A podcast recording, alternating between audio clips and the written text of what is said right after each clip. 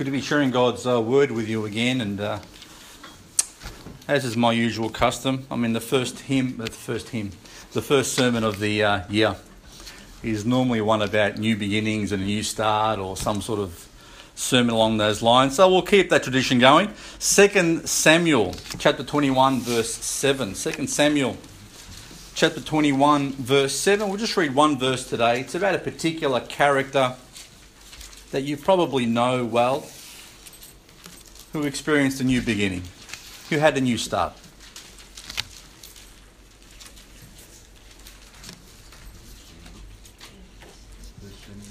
Second Samuel, chapter twenty-one. The glasses might help. Special welcome to our visitors today as well. Hope you uh, enjoyed the service so far, and uh, and you'll be blessed by the message. Second Samuel chapter twenty-one verse seven says, "But the king spared Mephibosheth, the son of Jonathan, the son of Saul, because of the Lord's oath that was between them, between David and Jonathan, the son of Saul." Let's look at this uh, this passage now, and we'll um, we'll see what the Lord has for us. Let's pray. Father, we thank you once again that every day is new with you, and your mercies are new every morning. We thank you for the wonderful forgiveness that we've experienced because of Jesus' love for us. We thank you that we can sing songs to you, and that there is joy in our heart because we have that joy in Jesus Christ. So we pray now that he'd be glorified.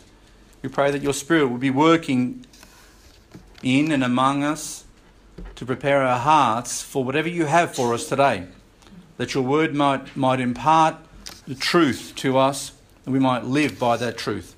We thank you once again for the blessings that we have because we have your word, and for the Holy Spirit who lives in our lives. We thank you in Jesus' name. Amen. Does the new year bring new hope for you?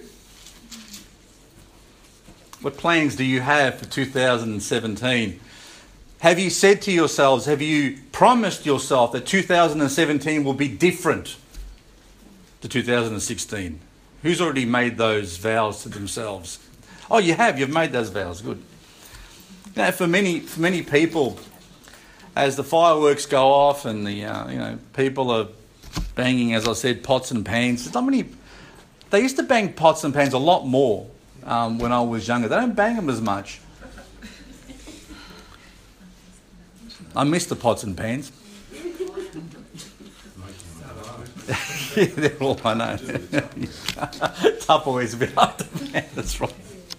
Um, look, for many, for many uh, people, most people in the world, the new year brings along with it some sort of hope, even if it's some sort of artificial hope. You see, you can have, an, you can create an artificial hope for yourselves, even though the circumstances may not really be changing. For some, for some people, that's a completely uh, created hope, a hope in really nothing substantial, but just a hope in possibly something might might be coming along. For many, the for many, the years just roll on one after the other with no change and no difference. And so they approach the new year as if it was just any other any other time. For some, it's a time to make new promises, new resolutions, that they're going to be different, that things are going to be different and they're going to change. And for some, um, they don't make any resolutions at all because they've made them and they've never kept them. But in the Lord, there is always hope. And there is always an opportunity for a new start. If God is anything to us because of who he is, he's always an opportunity for a new start. That's what the whole meaning of being born again is about. You know, when Jesus spoke to Nicodemus that night, Nicodemus went to him in the dark because he didn't want to get caught out. He didn't want to get uh, you know, associated with Jesus too early on. Yeah, he, Jesus explained a few things to him, and, and Nicodemus basically said, "How can this thing, th- these things be that you're talking about? You know, how can a man be born again? Can he go back into his mother's womb?" And Jesus says, "Well, yes, you can, but understand that that which is spirit is spirit, and that which is flesh is flesh. a man is born of water, but he needs to be born both of the water and of spirit in order to have everlasting life. So he explained a few things to him there. Um, that's a new beginning. That's a new chapter in someone's life, and we speak about new chapters in people's lives when something changes. Today's sermon is about a man who was desperately in need of a new chapter to open up in his life. A man who had no real hope for the future. In fact, when he, if you were in his position, and we'll, we'll discover a bit more about him, you probably wouldn't have much to look forward to at all. But the kindness that we find in this story that comes from King David to this fellow called Mephibosheth, for Jonathan's sake, is a beautiful picture of God's loving kindness and the tender mercies that we have received through Jesus Christ, for Jesus' sake. In a story, we find hope in a hopeless situation, a chance for a new start with a bright future. In this story, we see an amazing demonstration of grace. And if there's something that we need for two thousand seventeen, every one of us, it's grace. It may be that there are some here this morning who are in desperate need of God's grace. Some of you may have already received and experienced God's grace and are counting that blessing every day of your lives. Um, regardless of where you are today, regardless of whether you have experienced God's grace already in your life and understand what it means, or whether you're hoping to understand what it means, I hope that today's story will maybe spark some hope in you.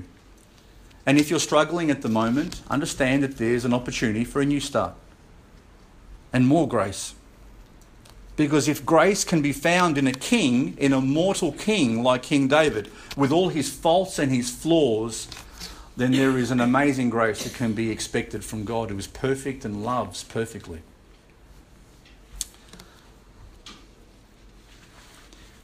You know, when you're born into a certain family, oftentimes it will determine how you'll turn out in life. Do you understand what I'm saying? Oftentimes, the type of family that you're born into will determine not only the person that you'll turn out to be, but also will determine the way other people will see you as well. You see, there are rich people in this world and rich families in this world and poor families in this world and middle class in this world. And sometimes they see each other differently. Huh? Sometimes the poor people look at rich, at rich, poor families, look at rich families and say, you know, you've got what I don't have and I wish I had what you had. And maybe the rich families look at poorer families and say, you don't deserve to have what I have. Sometimes the family, or, or most of the times, the families that we're born in will determine the way we grow up. They are the biggest influences on our lives. For instance, if you were born in the family of Windsor, if you were born into the family of Windsor, it would generally mean that you have been born into some type of wealth. You're not going to be poor. It will also mean that you, ha- you are perceived in a certain way by other families, okay? There's an expectation on the way you are to behave if you are a member of the Windsor family. For those of you who know, I'm assuming you know who the Windsor family is. Maybe the way you're perceived in England will be one way, but maybe the way you're perceived in other countries may be a different way as well. So you don't have any choice about that. I mean, you can choose your friends, but you can't necessarily choose your family, can you? That can be said for a lot of other famous families as well. I mean, if you, you're born into the, the family of a famous athlete, or a famous footballer, or a, or a musician, or a celebrity, I mean, people will see you in a different way, and the way that family is generally perceived is is more or less right, but maybe completely wrong as well. Imagine if you were born into the into a notorious family. Imagine if your surname was Hitler. Imagine if I was born Frankie Hitler. Do you think that Frank Hitler would be given the same opportunity and being, and being seen the same way as a Frank Guglielmo? Maybe as, maybe as I, I was growing up, people would recognise that name and they'd automatically judge me and my family because of what some other distant relation may have done.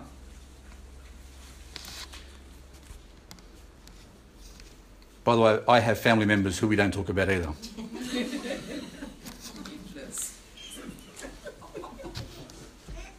We don't talk about them too much at all.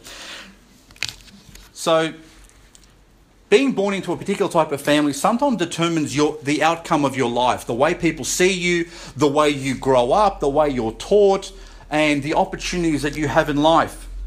Mephibosheth was a descendant of King Saul. Now, King Saul was the very first king of Israel. Not a particularly good king. He made some pretty bad blunders in his uh, reign. He failed to follow God's command. And at one, at one particular point, God said, I've had enough of you. I'm not endorsing you as king anymore. And the Bible actually says that God repenteth that he made him king. He was the first king of Israel, a period of kings which started after the judges. The people demanded a king, God gave them a king, and he gave them King Saul. Turn to First Samuel chapter fifteen with me. First Samuel, go back one book in your uh, Bible.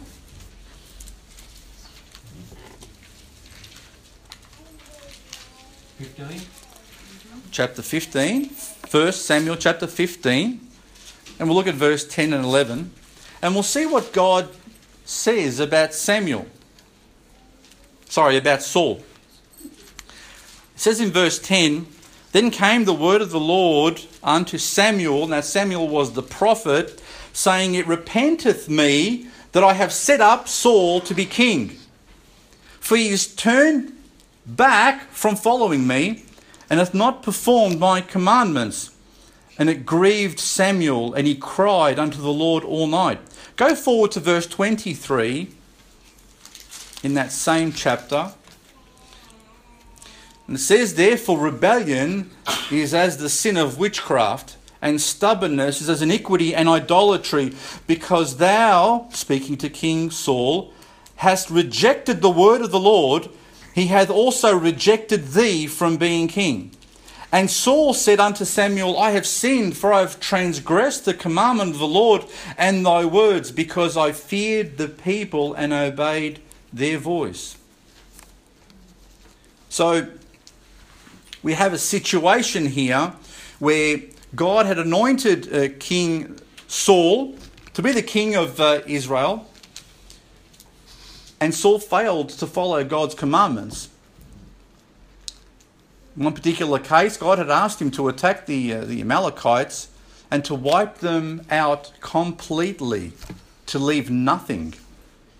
Instead, Saul, when he had won the battle, allowed the people to take certain spoils with a promise that they were going to um, do some sacrifices to God with them. And God said, what are you, why have you done this for? And he said to himself, he basically made up an excuse. But essentially what he did and what he owned up to here was that he feared the people more than he feared God. He chose to listen to them rather than listening completely to, completely to God. And God basically said, you're not king anymore.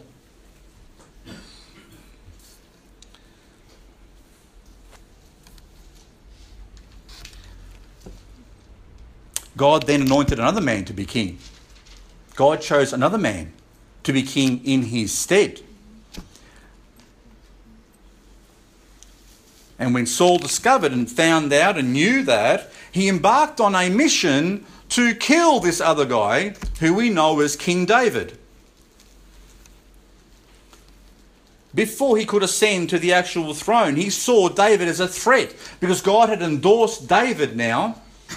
And he had been disendorsed, and he wanted to kill David. Saul died during a battle. He died, and his son Jonathan died in that same battle. And after that, we find uh, a battle taking place between two families for a number of years. You know, you might think this is think this is strange, that after one king dies, there is a battle between two families for the rule of the of the uh, country. But it is common almost everywhere, especially if you have royal families. You know, if you are royalty like Kim Jong-un, um, and you're the, the dictator of a particular country, um, what you do is you make sure you wipe out all the, the possible threats to your kingdom, which sometimes, and in his case, he knocks out his own family members to stop them from possibly usurping the, the throne, as it were.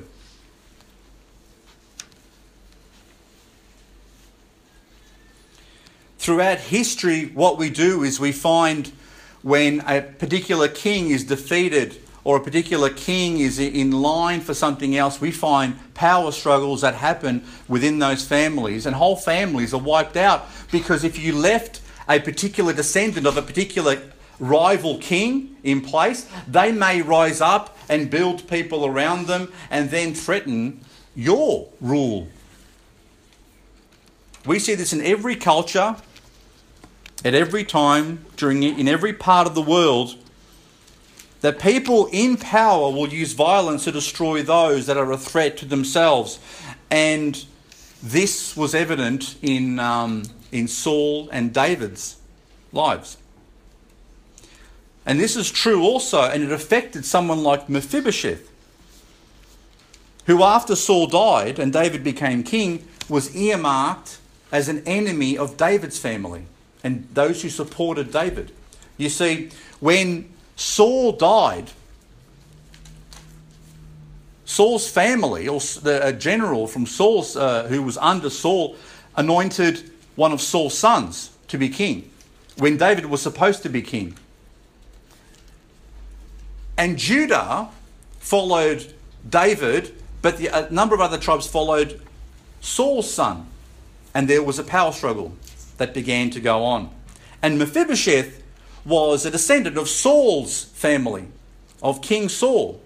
So we find an interesting thing going on there. Now, before we get into the, the story of uh, Mephibosheth a little bit deeper, um, understanding that he was marked as an enemy of the, the rightful king, there's a spiritual lesson for us to learn here first. That when we were created, when God made Adam and Eve, we were created as a royal family, under the blessing of God, blessed to multiply, fill the earth, have dominion over it. But there were forces who saw our position, or there were entities who saw our family and envied its rule. We became envied and hated, and they devised a plan for our downfall.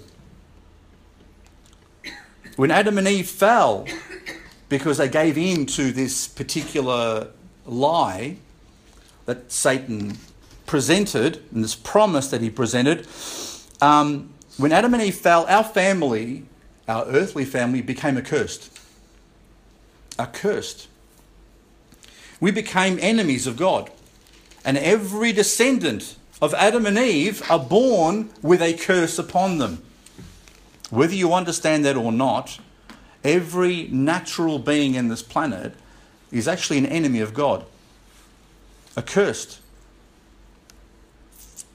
Enemies of God by descent, because we are associated with the rebellious family that, that we belong to, and also enemies of God by nature, because by nature we follow the things that our, our parents have done before us, and that is to do it our own way, to not comply with God's laws, to be rebellious in our spirit when God is all the while saying, I'm the rightful king, you need to be following what I'm telling you for your own good. But we see death and destruction from the very beginning of mankind's existence on this planet, when the first two brothers, one killed the other one. And then after that, we see death and destruction all the way along. And guess what? That's what we see around us today. On a larger scale, death, destruction, envy, hatred, greed, and every other vice and problem that you can imagine is all there because we have a nature that we've inherited from our, from our parents. And by nature, we are children of wrath. Romans chapter five verse twelve says, wherefore, as by one man sin entered into the world, and death by sin, and so death passed upon all men, for all have sinned.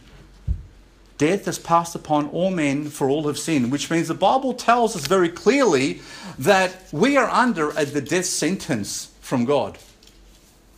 Because we are associated with a rebellious family, but also by nature we do what that family does.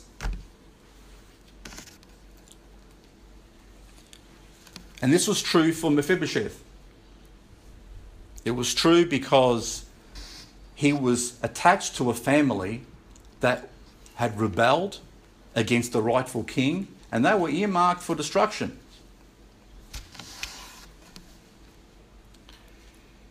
Look at a bit of a background. Mephibosheth was the son of Jonathan.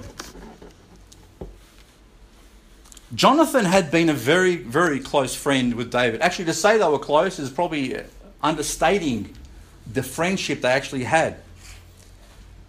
And even when Saul, who was Jonathan's father, wanted to kill David, Jonathan actually helped David. That's the type of friendship they actually had. When David says in the Psalms, there is a there is a friend who sticketh closer than a brother, he's talking about Jonathan. So we find in the final chapter of the first book of Samuel, so you've got two books of Samuel, in the, the final chapter there's a battle that takes place. And Saul and his son Jonathan, who David, who's David's absolute best friend, both get killed in battle. And we find in the first chapter of Second Samuel, David finds out about it. David finds out that his best friend, who has protected him and, and, and been close with him, has died, as well as his father, who has sought to kill him during much of his life. So much so that David was in hiding most of the time. And we find the Bible tells us that when David found out, he spent the day mourning, not just for Jonathan, but even for his father, who was his who is his mortal enemy. And what should have happened at that point is that God had anointed David already to be king. He should have already been made king. But something else happened. Another of Saul's sons was crowned king, and Israel became split for a number of years. During this time, as I've mentioned, there was a power struggle between David's family and Saul's family. Go to Second Samuel chapter three. Second Samuel chapter three, verse one.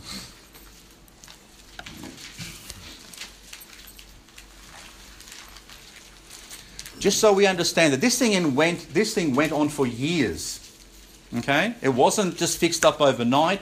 But for years, Second Samuel chapter three verse one says, now there was, this is after uh, King Saul died, there was a long war between the house of Saul and the house of David. But David waxed stronger and stronger, and the house of Saul waxed weaker and weaker. That means that Saul's family was getting more and more power, and sorry, David's family was getting more and more power, and Saul's family was reducing in their power. It wasn't looking good for Saul's family, and Mephibosheth was a part of that family. Now, something interesting happens. Turn, go forward to chapter four, verse four. Second Samuel chapter four, verse four. We find out that Mephibosheth was a cripple. He was lame. And we find out why. Because in Second Samuel chapter four, verse four, it says, "And Jonathan, Saul's son, had a son that was lame on of his feet. He was five years old when the tidings came of Saul and Jonathan out of Jezreel." That means they were they found it when they were killed. "And his nurse took him up and fled. And it came to pass, as she made haste to flee, that he fell and became lame, and his name was Mephibosheth." So Saul's family was aware that if Saul ever died, that David's family was the rightful king, and there was a good chance that once they came into power, there'd be retribution taking place. So we find in this, this particular passage over here that when the, and you could call it his babysitter, babysitter, okay? They call this this uh, this lady a nurse. Who was five years old. As she found out that King Saul and Jonathan had died, she panicked.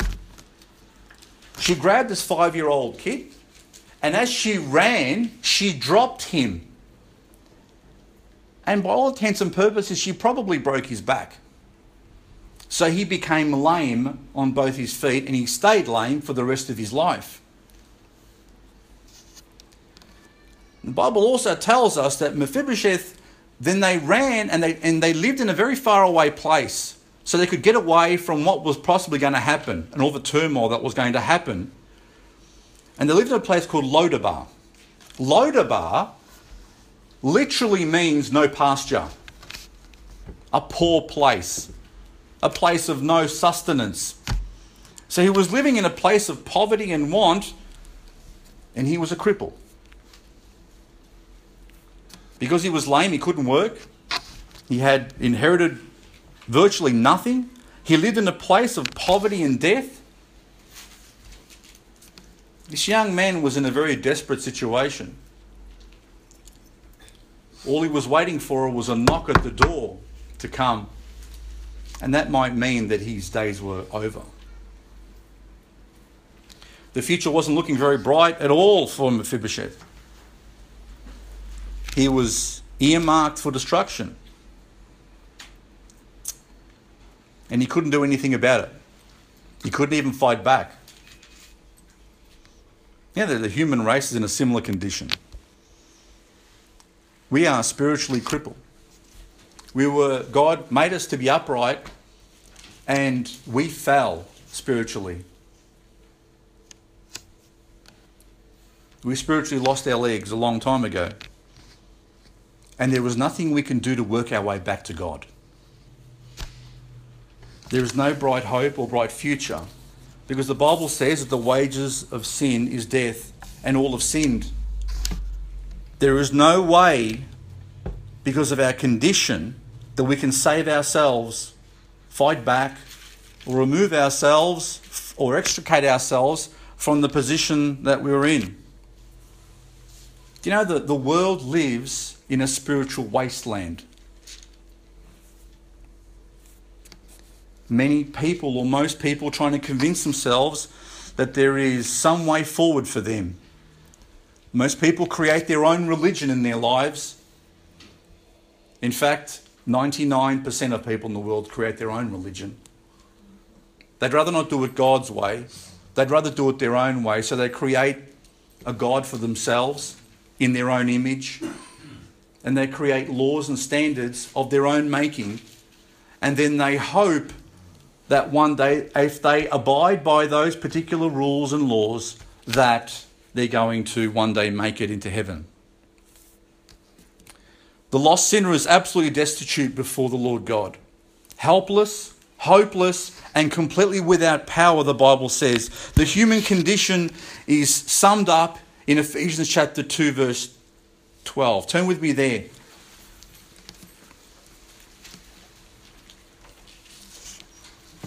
Ephesians chapter two, verse twelve.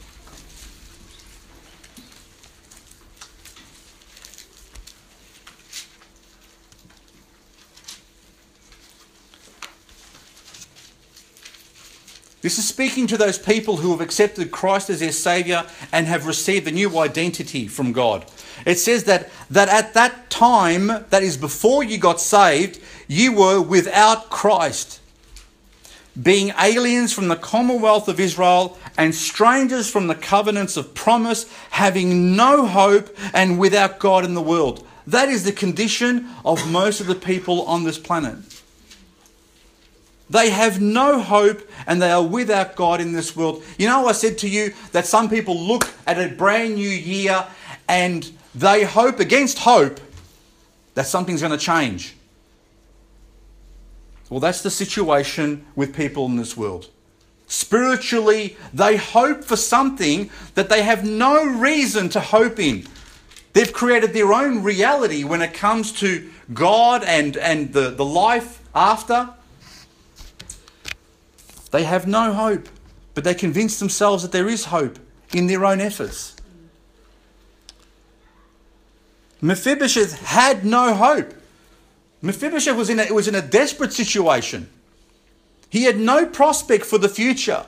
He had nothing, nothing absolutely going for him except for one thing. Except for one thing. A covenant. A promise. Everything was against Mephibosheth except for a promise that was made. Turn to First Samuel chapter twenty. First Samuel chapter twenty.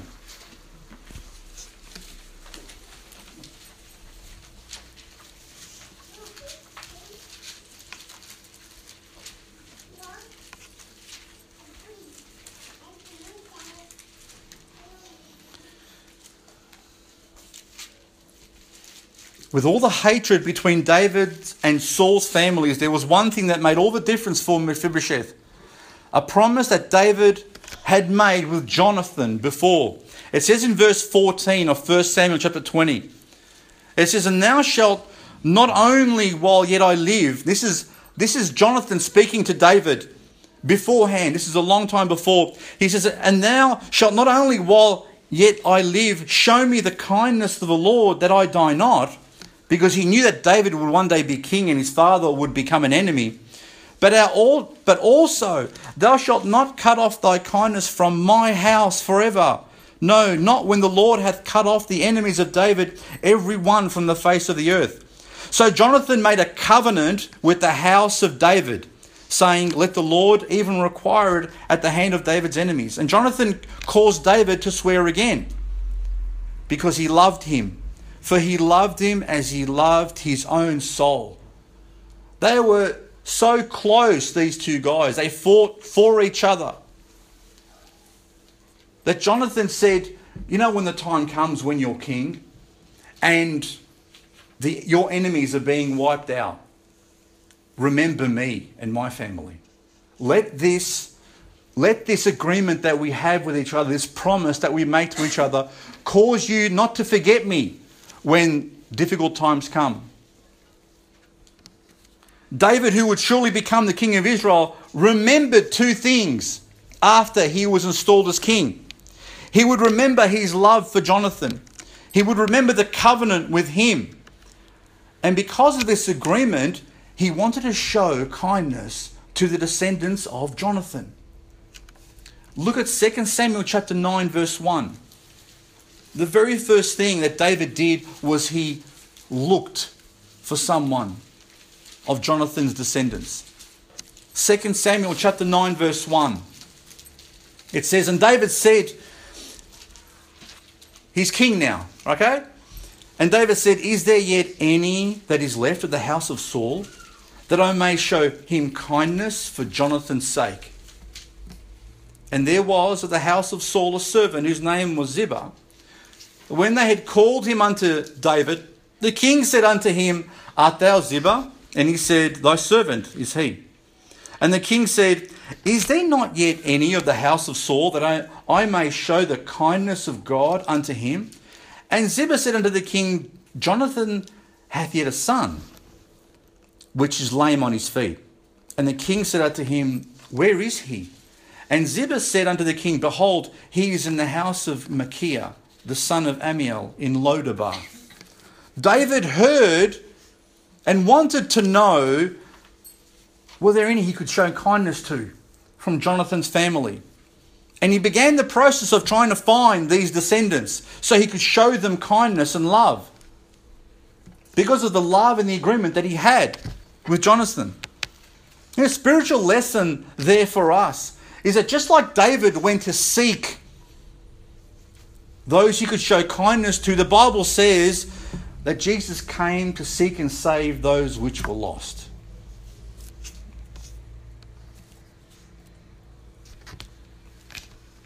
Jesus came to seek, just like David sought to bestow kindness to the descendants of Jonathan because of love, because of an agreement.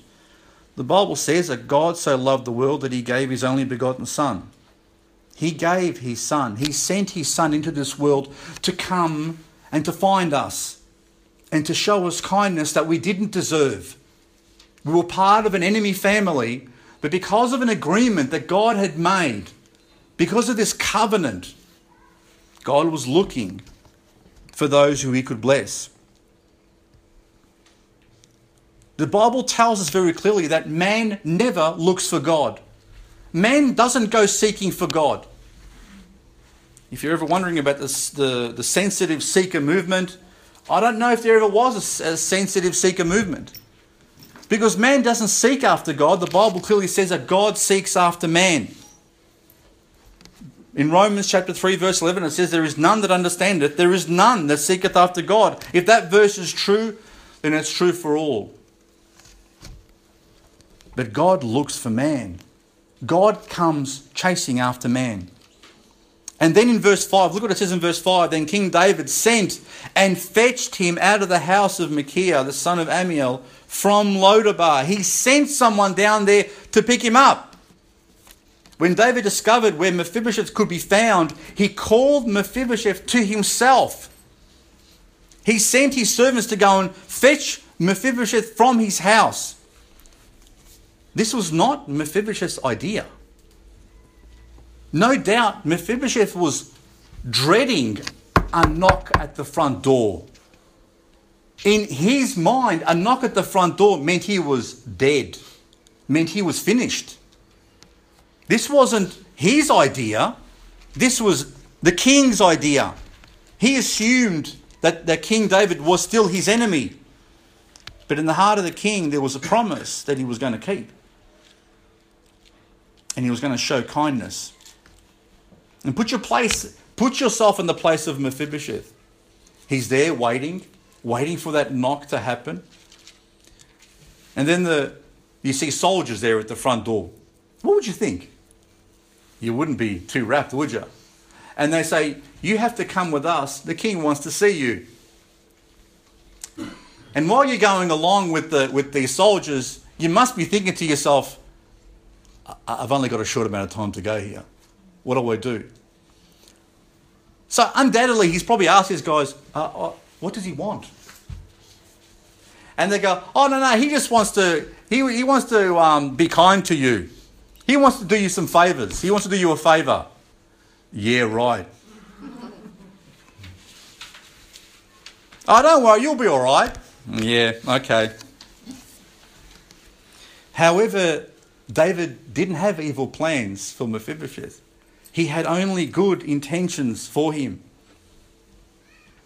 In fact, the day that the servants came of David to pick him up was actually the best day of his life.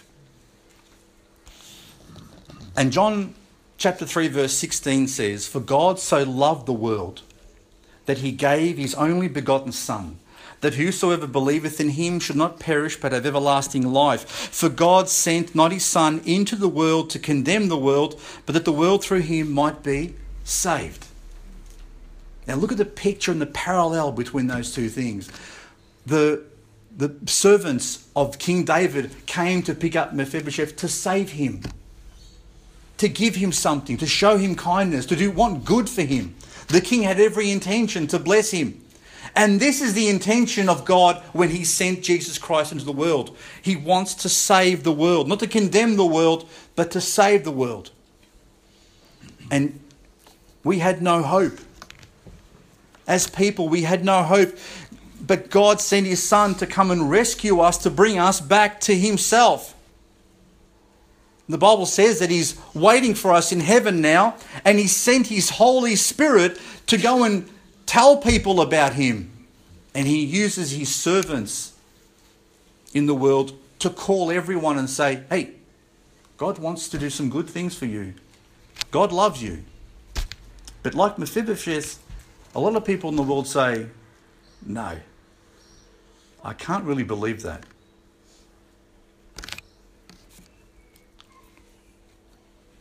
Look at verse six to eight of Second Samuel chapter nine. It says, Now when Mephibosheth, the son of Jonathan, the son of Saul, was come unto David, he fell on his face and did reverence. Good move. And David said, Mephibosheth, and he answered, Behold thy servant.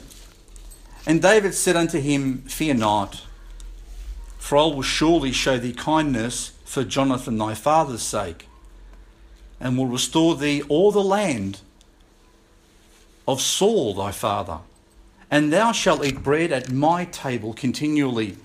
And he bowed himself and said, What is thy servant, that thou shouldst look upon such a dead dog as I am?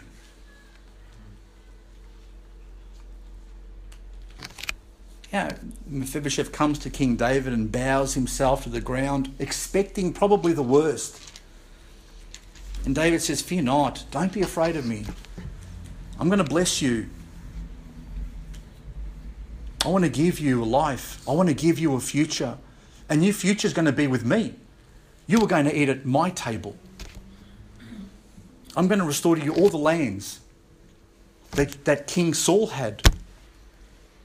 He spoke words of peace and encouragement to him.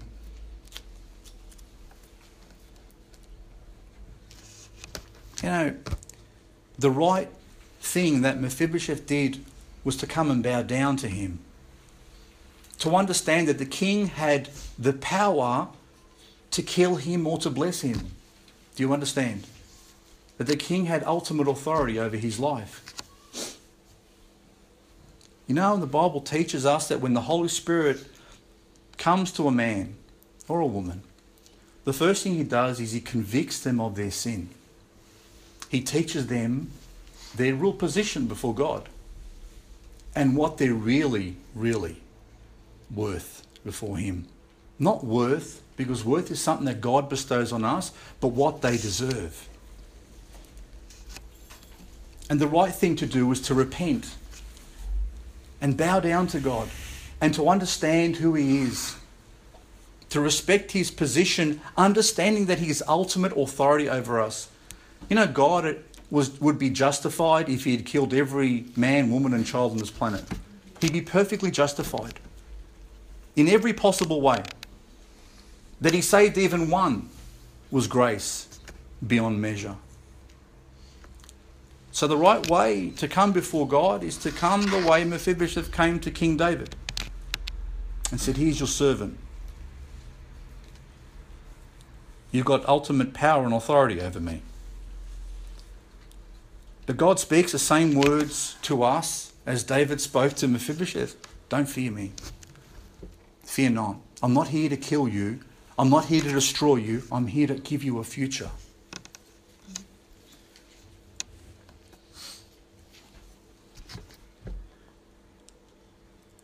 And Mephibosheth's answer when he finds out what David will do for him is actually telling, and is actually, you know something?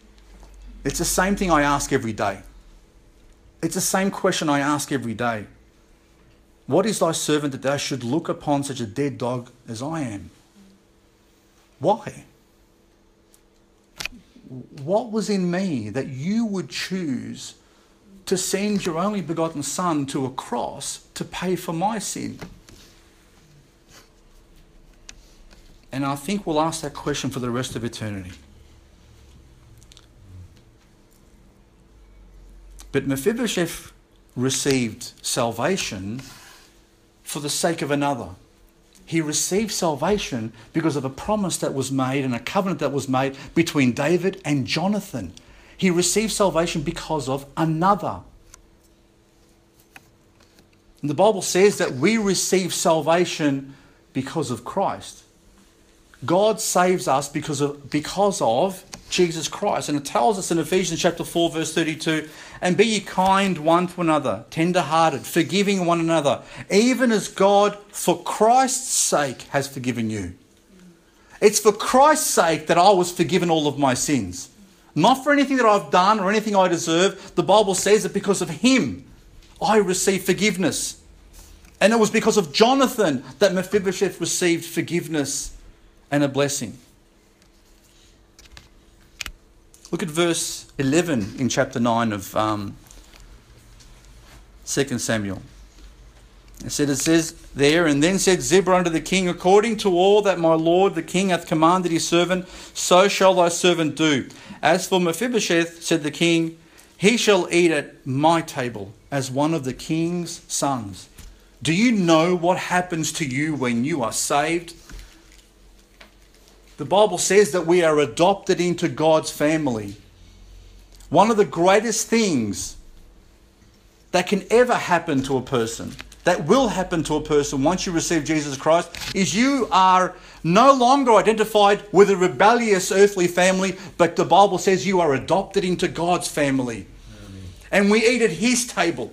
And he treats us for the rest of eternity as his own children, with all the blessings and all of the protections and providence and grace that an earthly father will give their own children. Do you understand that? But so much more. Mephibosheth was adopted into David's family. He was treated like David's son. And the same thing happens to every repentant sinner. The sinner trusts Jesus as their Lord and Saviour, and they're adopted into God's family and given a completely new identity. And not only that, they're given a new home, a new provision they never had before. It says in verse thirteen, "So Mephibosheth dwelt in Jerusalem." Jerusalem, the eternal city there. In King David's city. "And he did eat continually at the king's table and was lame on both his feet." You know, the man is moved from destitute position of a poor house to a king's palace. He's taken from nothing to feasting at a king's table every day of his life. And so it is with the child of God. We came with nothing, and God has given us everything. He gave us his word that we can feast on every day of our lives. And he gives us much more than we can ever imagine. Second Corinthians chapter five, verse seventeen says, "Therefore, if any man be in Christ, he is a new creature. Old things are passed away. Behold, all things are become new."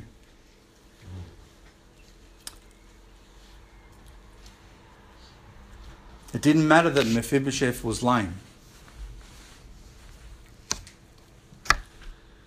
He was still a child of the king now. And he ate every day at David's table.